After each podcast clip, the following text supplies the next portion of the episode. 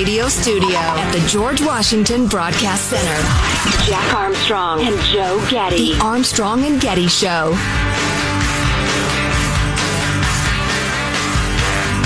It's pretty amazing to me. You got two governors, two of the most high profile governors in the entire uh, country. Cuomo in New York and Gavin Newsom in California that both looked like they're on the verge of getting booted out of their offices for a while. For very, very good reasons, both of them. And they both have come back somewhat. So, and or America's just moved on. I don't know, but they're both rotten. They're both deserving of getting booted out of office. And uh, recently announced, uh, one of the fellows going for Gavin Mussolini's office is Larry Elder, the sage from South Central, longtime nationally syndicated radio host and newspaper columnist, uh, author, award-winning documentary filmmaker. Sheesh, when does he sleep? Uh, Larry Elder joins us now. Larry, how are you, sir? Gentlemen, thank you so much for having me. I really do appreciate it. So California is going to actually have a recall election, and what's the date of that now? Do we know that? Uh, yeah, it's, September 14, although the absentee ballots go out in about uh, 30 days or so. And as you guys know, 2.2 million people signed this petition. Many of them were Democrats, independents who voted for this guy two years ago and have now changed their mind. They've seen the crime. They've seen the rising homelessness.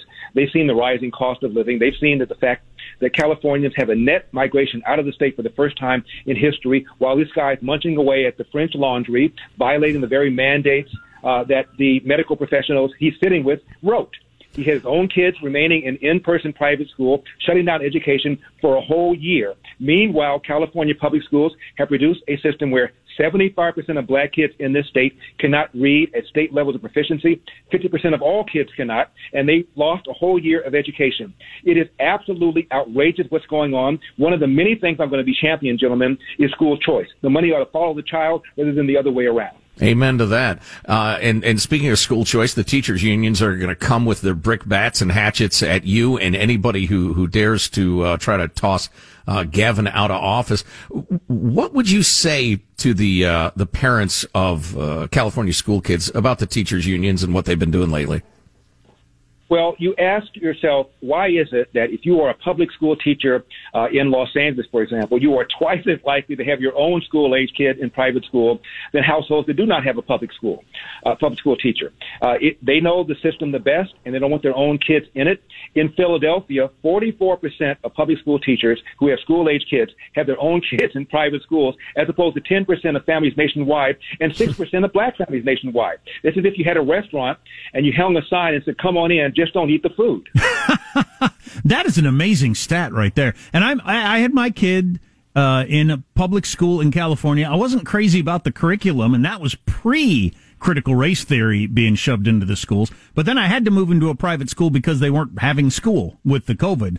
Um, I know you got uh, some some big thoughts on the critical race theory that they're putting into the public schools. What, what you're a black guy? How come you don't want racism taught in the schools? Uh, because of FCC requirements, I really can't tell you how I feel about critical race theory. So I'll try now. You know, the number one problem facing the black community uh, is not the need for reparations, not the need for self-esteem, not the need for critical race theory. It's the absence of fathers in the home. 75, 70% of black kids enter the world without a father married to the mother. In 1965, that number was 25%. Wow. You want to tell me America is more racist now than it was in 1965? What we've done with the welfare war on poverty uh, is to incentivize women to marry the government and to incentivize men to abandon their financial and moral responsibility. And guys, forget about Elder because I'm a right wing kook. Uh, how about Barack Obama? Barack Obama once said in one of his rare moments of candor, a kid raised without a father is five times more likely to be poor and commit crime, nine times more likely to drop out of school, 20 times more likely to end up in jail, 20 times more likely to end up in jail. Now, which caused the out of wedlock birth rate in the black community to go from 65, 25% in 1965 to 70% now? It's the welfare state that the left doesn't even want to talk about because they have to look in the mirror and say to myself, oh my goodness, what have I done? And they cannot have that conversation. Interesting to have you talk about it today. You know, Bill Clinton uh, uh, tied working to government money back in 1996. We did away with that in this biggest package we passed a couple of months ago, and the checks are landing in people's bank accounts today, where you get several hundred dollars per kid per month, whether you're working or not. Right. You remember uh, one of Bill Clinton's big things was he was going to going to reform welfare quote as we know it. He didn't do a damn thing until he was scared about uh, losing reelection. Uh, and his uh, and Dick Morris told him, unless you sign this bill that you twice vetoed, you're probably not going to be get uh, reelected. So he signed it. Remember, nearly half of the Congressional Black Caucus was angry. Hillary was so mad uh, that she stopped even talking to one of her best friends, uh, Marian Wright Edelman, who's the head of the Children's Defense Fund. But what happened? Welfare rolls declined more than 50%. A whole bunch of able-bodied people, able-bodied people got off the couch and went into the job market after, for the first time, we had time limits on welfare and we had what we call caps on additional children. You could no longer have additional children and get additional money. They were called family caps. And all of a sudden, the same people that were watching television, watching Oprah, got off their butts and went out and got jobs. And now we're reversing that philosophy. What's going on here? We're incentivizing people not to work. It's one of the reasons why only half of all the jobs have been recovered in California, whereas two thirds have been recovered outside of California, because Gavin Newsom has been basically paying people not to work. There was a study done by economists at Bank of America. I don't think these were Trumpers, and they said anybody making around thirty-two thousand dollars or less is better off not working right now, at least until September when the uh, when benefits are supposed to expire. This is what's going on. This is why people cannot find workers, even though uh, the, you know, we now allow the economy to open up again. And these Larry guys have never even and, and Gavin Newsom uh, and some of these people have never even run a lemonade stand. I talk a lot, right. a lot about the of, of L.A. Eric Garcetti. He jacked up the minimum wage after a bunch of people he invited in brought their profit and loss statements and told him how thin their margins were. Please don't do this. Please don't do this. He listened to all of them, got up, buttoned his coat, and said, "I believe you can absorb the cost." These guys are working 60, 80 hours a week, and, Gav- and, and Eric Garcetti has never even run a lemonade stand, telling business people, "I I can artificially jack up the cost of your doing business, and you can handle it. And I'm going out and going going to have lunch. It's offensive, and I think a lot of Native Californians have had it with the crime, with the homelessness, uh, with the rising cost of living. The average price of a home in California costs 150% more than a home outside of California, and the average price of a home in California is 50% more because of the environmental wacky, wackies that are jacking up the price of housing. That's why young families are leaving for the first time uh, in our state's history. And I think I'm the guy to reverse all of that. And I want people to go to electelder.com, electelder.com, throw something in the tip jar. Let's get this guy out of here. Larry Elder running for the governorship of California. I think your great challenge, Larry, is going to be getting the attention of the lazy, not paying attention electorate. But uh, we wish you well. Good to talk to you, Larry Elder. Thanks. Man, Godspeed, guys. Thanks. Thank you. Uh, some of those statistics, which, you know, if you listen to this show and others like us, uh, you've heard before, but, um, you know, intact families, all that, all that cultural stuff. That stuff's hard to fix. It's complicated. It's a lot easier to just cry racism. Yeah, yeah. Although there are specific incentives and disincentives that the government has created, as Larry was referring to, that have caused uh, a lot of the, the decay of the black family in America, the you know the dissolution of the black family.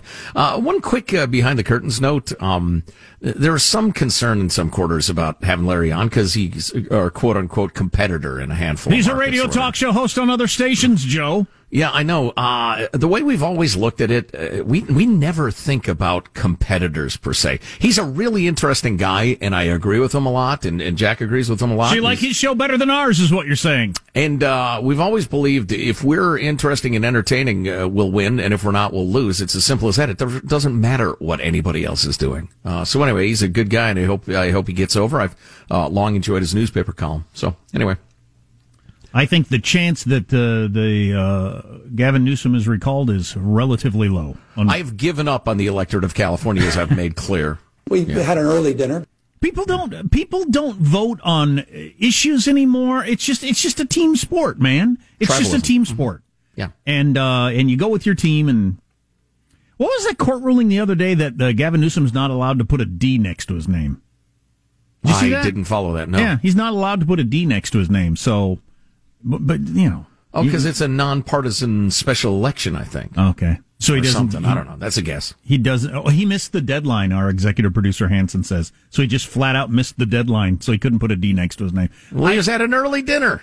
Uh, we're all human. We all fall short sometimes. Is the electorate so stupid that they won't know he's the Democratic uh, choice? Uh, if uh, on the recall thing. And wait a minute now, you've given me hope. They might not even recognize his name. They have no idea who the governor is, but the union goons do, and they'll turn out all their people. Do you know anything about Black Rifle Coffee? I do. You do a little bit. Okay. Mm-hmm. Uh, yeah, I just I just saw an article in the Wall Street Journal. Uh, they're they're hoping to be the Starbucks of the right. No, that's about as far as I read on it. Yeah, it's a bunch of uh, uh, vets and uh, military guys who have formed a co- up a company. And, Sounds cool. Yeah. All, all, coffee tastes more or less the same to me. I don't, I'm not a. I'm oh, far no. from a coffee snob. Oh no! All coffee tastes the same to me. I can only eat that civet cat coffee.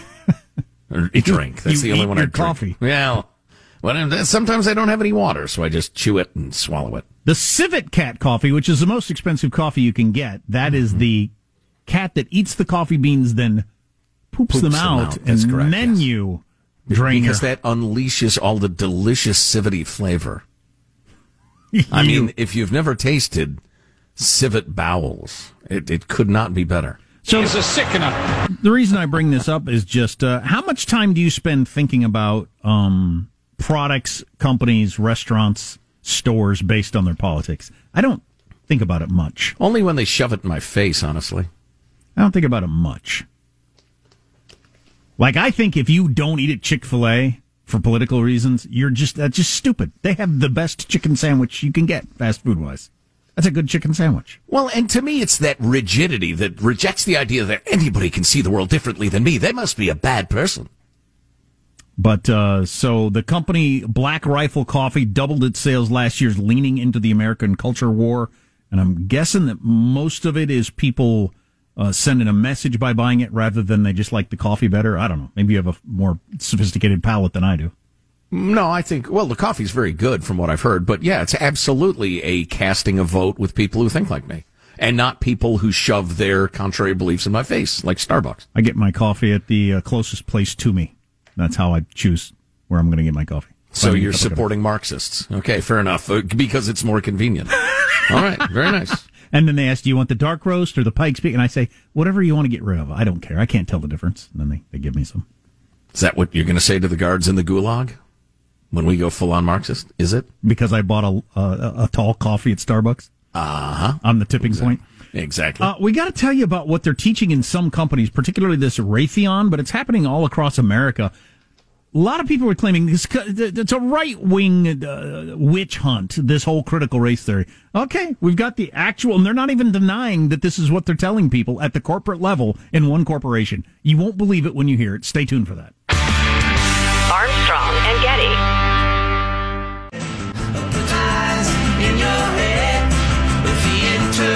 Boy, we got a lot of texts about the um the nine one one lady.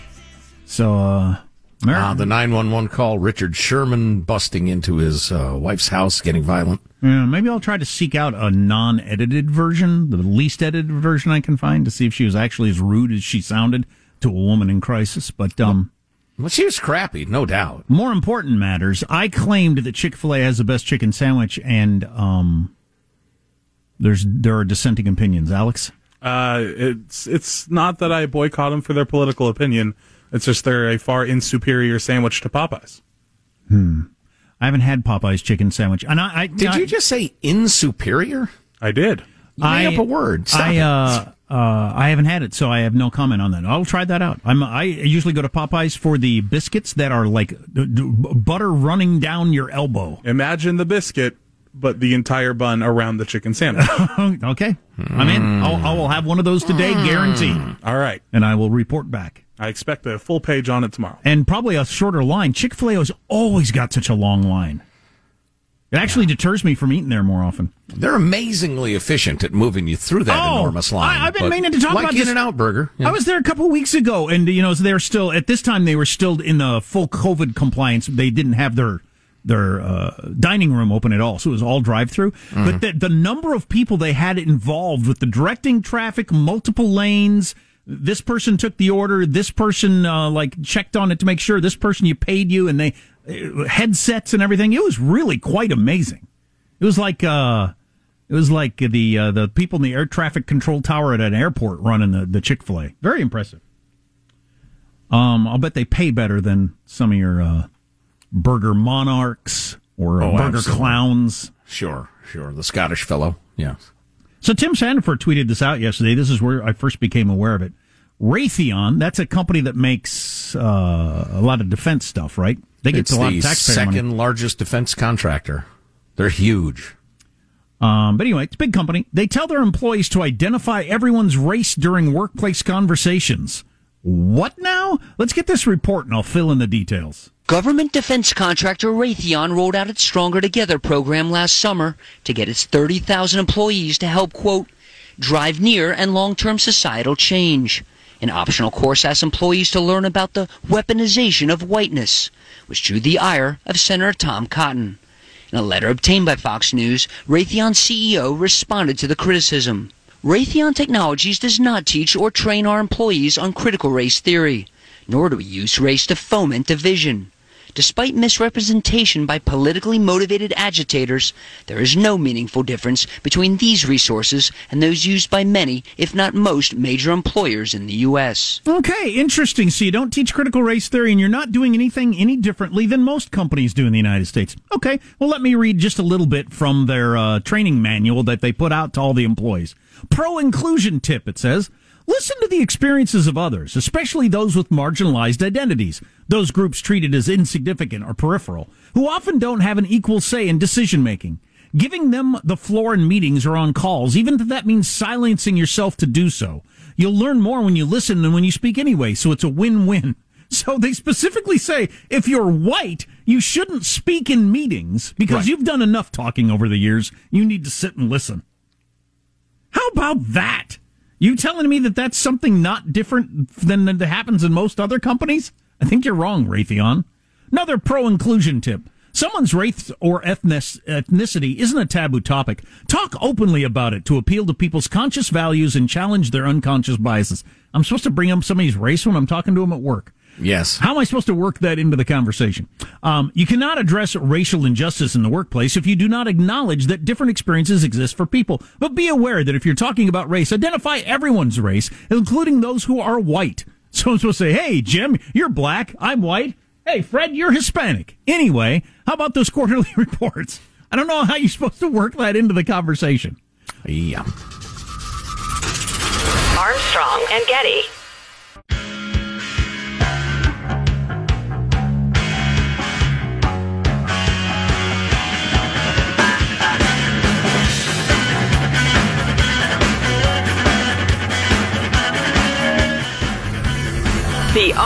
Armstrong and Getty Show. They took bold, courageous action um, in line with the legacy of everyone from Frederick Douglass, who's over my right shoulder, when he fought for the right of black men to vote in America, to the legacy that includes all those women who marched down Pennsylvania Avenue for women's right to vote, to all of those folks who shed their blood on the Edmund Pettus Bridge to make sure that we would in 1965 pass the Voting Rights Act. The Texas Democrats who drank beer on a private plane to D.C. are the same as the people who crossed the Edmund Pettus Bridge. Good Lord, she's come unhinged. I wonder if John Lewis was still alive since he got beaten bloody and had to be fearing for his life on that bridge when he was a young man. Uh, he recently died, Congressman. I wonder if he would have uh, been okay with her making that comparison. Ah, let's not throw these two things together in the same basket of, of bravery. She's putting him on the pedestal next to, Fre- uh, to uh, Frederick Douglass. Good lord! Slave who actually fought his master and escaped and became a one of the great thinkers, writers in American history. Then got on a private jet and drank light beer on his way to a Washington photo op. As I recall, uh, Tim Sandefur's fab- fabulous book, Frederick Douglass, Self-Made Man. Risking literally nothing. Right. Anyway. Kamala Harris is hilarious. Well, so I thought that's kind of interesting. She just said this. So today, uh, and I've been asking, and we've been getting texts. Did you check your bank account? Because there might be a little present in there for you. Nine out of ten kids, their parents, the kids don't get the money, the parents do, but nine out of ten kids qualify for uh, this new uh, rollout of uh, Bennies. And it's, what, $500? Or three hundred dollars per kid per month, right? Per, per, kid per month. It depends on whether they're the under age of five. I don't remember the cutoff. I don't get the money, so. Um, Guys, we got this text. Guys, I can make $3,000 per month on unemployment or 4000 at work. And now with the new $500 for my two kids, $3,500 to not work. Are my principals costing me time with my family? It's a good question. Well, right. And, and people, they'll say, well, wait a minute. No, no, no, no. He could make $500 more by working. So naturally he will. It's just idiotic analysis. And it happens to be in most of our major newspapers. Your time's worth something, whether it's spent with your kids or fishing or starting a side hustle or whatever. And I'd still work, uh, for a variety of reasons, but, but plenty of people won't. And, um, getting to, so we just had, uh, Larry Elder on? Larry Elder, I'm sorry. Larry Elder on. Uh, he's running for governor, and he's a black guy, and he was just talking about the generational ruin that has been welfare for a lot of black families. Mm-hmm. And when you, and it ends up being a generational thing, generations of being on welfare because it just, you get institutionalized, um, living off the government. And, and there are incentives to continue to do so. As he pointed out, uh, women get married to the government. And it happens to plenty of white. There are more poor white people than there are poor black people. Plenty of, you know, read Hillbilly Elegy. There's plenty of white people been generational welfare too. But that happens. And it's interesting that Vice President Harris commenting on the payments going out today. Again, check your bank account. You maybe got a big check today yourself. Yes. Uh, that just showed up in your bank account. Harris today on the payments going out. The payments may be monthly, but the impact of the child tax credit will undoubtedly be generational. So she believes that this is going to be build generational wealth in families where we have a fair amount of proof, like concrete proof that it creates generational dependence on the government mm-hmm. as opposed to the other way around. So, right. man, those yeah. are two completely different ways of looking at these checks going out the door today. There is virtually nothing said in politics that is sincere or honest. How about this text we just got? I just stopped at a truck stop and they were out of hot dog buns. This is the worst thing since the Civil War. this is the greatest crisis since the Civil War. That's not hyperbole. This is Joe Biden's America. That's not hyperbole. Yeah, yeah, way to go with that clip. We got to wear that out. Oh, that's great. It's one of the worst things I've ever heard. Who else got a Who else got a check in the in the bank account? Good for you. You know, if you're a taxpayer, you're getting some of your money back. Is the way you're looking at it. All right now, I'm in a bad mood because I'm reminded that my, my, my wife is trying to dro- drop a little weight. I need to too, and so often, you know, she'll say, "Let's have hamburgers or hot dogs," and I'll say, "Yes," because I, I love them both, and or bratwurst or something like that. Then it'll get to be the mealtime. I'll look around. There's no buns. There's no rolls of any kind. There's no bread. And man, that's it's a dog without a bun is like a cat without a something or other. I mean, you gotta have the bun. Um, uh, yeah, it's amazing how much difference that makes because I live a similar uh, lifestyle for different reasons because we're gluten free and we just haven't come up with a good gluten free hot dog bun or hamburger bun. I'd rather go without. But it's just the the joy I have. Hot dogs tonight. Hot dogs on the grill. On a plate with some mustard and a fork. Oh, mm. crap. I forgot. exactly. Totally different topic. Listen to this, would you? This is uh, in the Washington Post. Uh, they have the uh, Tom Cotton keeps uh, spouting a debunked conspiracy theory infamous headline. The World Health Organization said it will fix several unintended errors in a joint report with China on the origins of the coronavirus crisis and will look into other possible discrepancies. Some of it's kind of technical. The WHO is changing the virus sequence IDs associated with three of the 13 early patients listed in the uh, report and will clarify that the first family cluster was not linked to the Hunan seafood market in Wuhan after all. Nothing to do with the wet market. Just a simple typo, everybody. The WHO did not explain why a map in the annexes of the WHO China report appears to show the first case on one side of the Yangtze River, while the Wuhan government announced last year that the first patient actually lived on the other side of the river in a different district. Uh, they went on to say that they can't comment on what the Wuhan government announced last year, but yeah, there there uh, there are a few editing errors. Yeah, that's what they were, and that's a direct quote. Bullshit. But they, yeah, but they did not affect the data analysis process nor the conclusions. So, like so many others, they're going back retroactively and then tweaking a few things that have now been shown to be utterly fictional. Um, another text we got just got back from vacation in Texas. We rented a house. There was an espresso machine there, or as I say, espresso machine.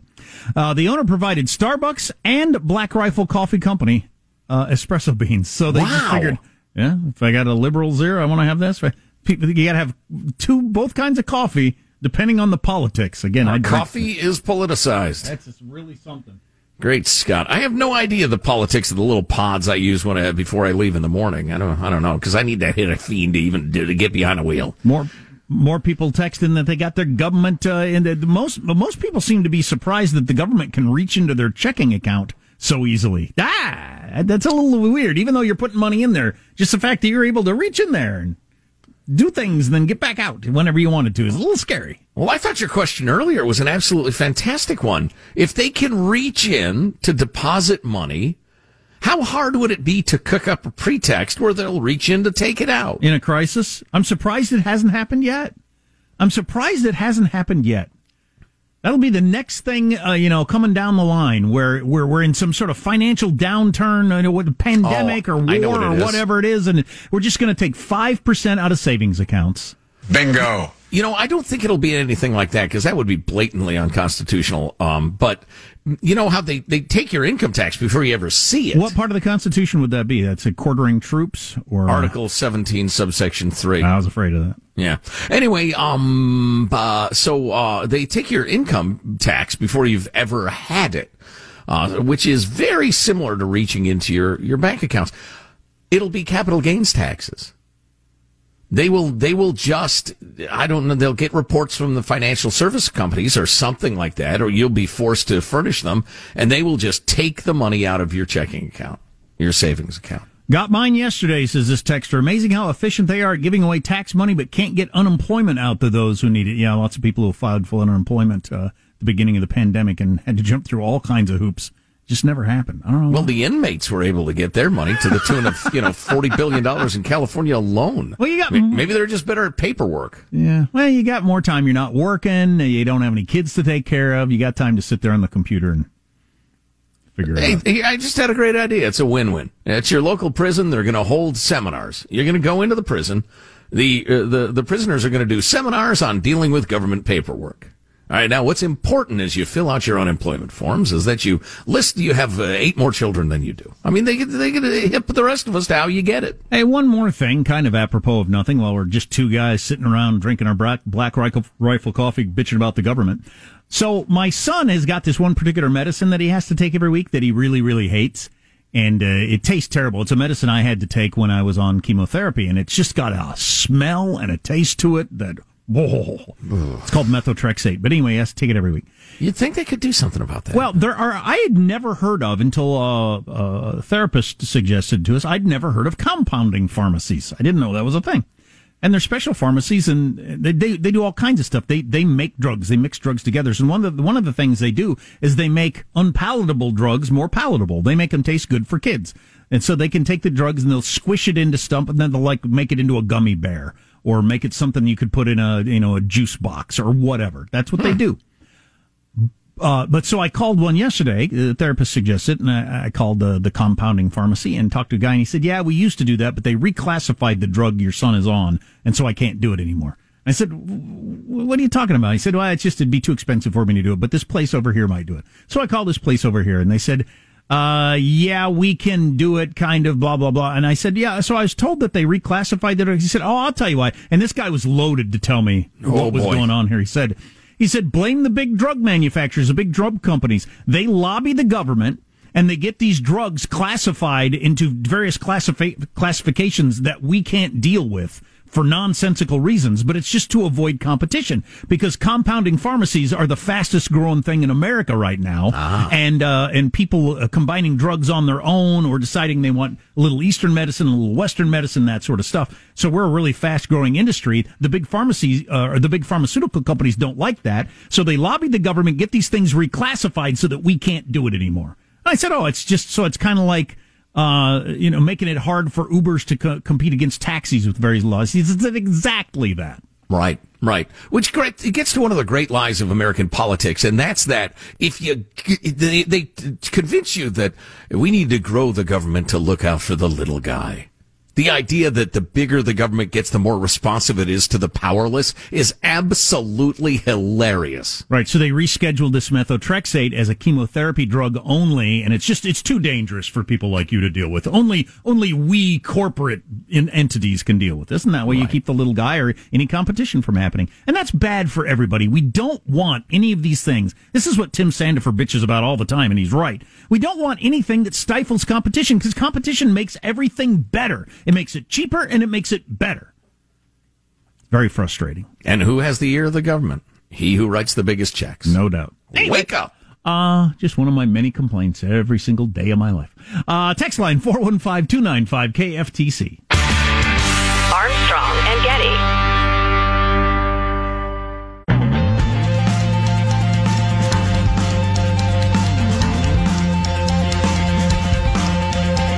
The Armstrong and Getty Show.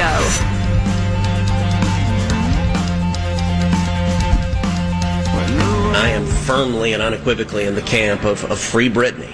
It's Senator Ted Cruz in the camp of Free Britney Spears, which is just funny. We got nothing on that other than it's just funny that he said that. Um, found out yesterday, I did not know this. They have weightlifting competitions for all age groups, including 70 and above.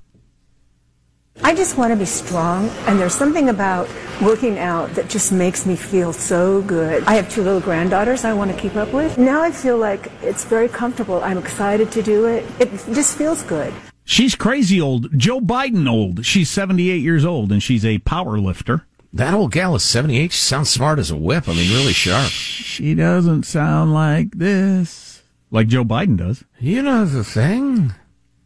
Yeah. Wow. wow. Joe Biden's an old 78. Yeah. Because my mom's the same age and my dad's older. And they don't talk like him. No, no. I'm telling you, he came out with Chuck Schumer yesterday to make some announcement about some bill that's going to ruin America. And, and he made Chuck Schumer look like a high school boy. Come on. I, I, Biden is just various shades of gray. His skin is gray. His hair is gray. His eyes are gray. His suit is gray. Hey, here's a tip. Gluten-free family here. No good bun solution for brats yet. But this this doesn't have anything to do with gluten. Uh, this just sounds good no matter who you are. But for hot dogs, we use corn tortillas with melted cheese. We call them dogadillas. call them whatever you want. Just don't call me late for dinner. dogadillas. That sounds fantastic. I know. I will try one of those probably tonight. Wow. Wow. Fantastic. Mm-hmm and lots of more people texting that they got their government check in their uh, bank account, including a number of people who say they got me the redistribute money check into my bank account instantly the first day they could. I still haven't gotten my tax return check yet, even though I filed months ago. Yeah. yeah. So what's the deal there? Yeah. I don't know. I'm I'm I'm worn out. I'm yeah. cynical. Yeah. Well, why wouldn't you be? Disappointed, angry.